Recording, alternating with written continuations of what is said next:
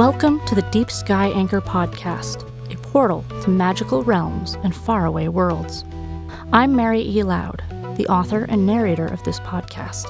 Today's story is "Weremoose," a fantasy story originally published in Untied Shoelaces of the Mind. Enjoy. A shadow of antlers stretched ominously over the snow. Darkfoot crouched behind a fallen log. White flakes tickled his muzzle, but he dared not shake them off. With its long legs, the moose could easily outrun a young wolf like him, or kick him in the skull. If Darkfoot downed a moose alone, though, then his pack would never mock him again. Giant hooves clomped into view, legs like four year old elm trees bent and passed before him. Darkfoot sprang at the moose from behind, aiming for its massive neck. The moose turned and its brown furred head, nearly the size of Darkfoot's whole body, swung at him, knocked him from the air, destroyed his plans to prove himself. Whimpering on the snow covered ground, Darkfoot expected the moose's giant hoofs to trample him. Instead, he felt the dull, stabbing pain of a leaf eater's teeth on his flank. Panicked, pained, and confused, Darkfoot lost consciousness. He awoke covered in snow, under the dull glow of the winter moon. His packmates nosed him gently, rousing him to get up. He could see the laughter in their eyes. He'd taken on a full grown moose and lost. He'd taken on a moose alone. He was a fool like they'd always thought he was. Darkfoot tried his paws and found they held his weight, though his side throbbed in pain. A crescent of tooth marks marred his flank, angry with blood.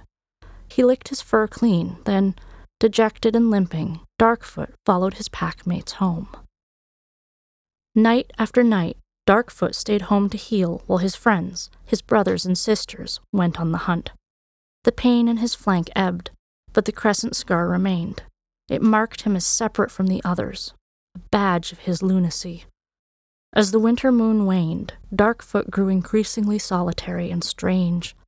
His packmates brought back food for him from their kills, but he barely ate. On the night of the new moon, his pack downed a moose. The flesh tasted wrong on his tongue. The flavor lingered like guilt over a broken taboo. From that day on, Darkfoot wouldn't eat meat at all. Instead, he munched on the winter berries down by the river and, stranger still, gnawed on the twiggy branches of young oak trees and the fallen needles of pine. His pack thought he would surely starve.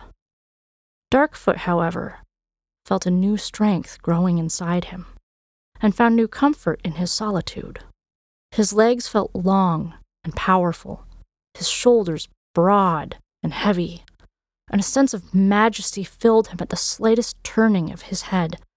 His pack saw a mangy, sickly wolf. Darkfoot knew better.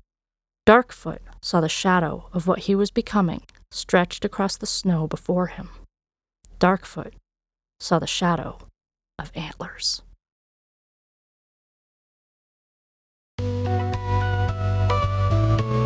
Thank you for listening to the Deep Sky Anchor podcast.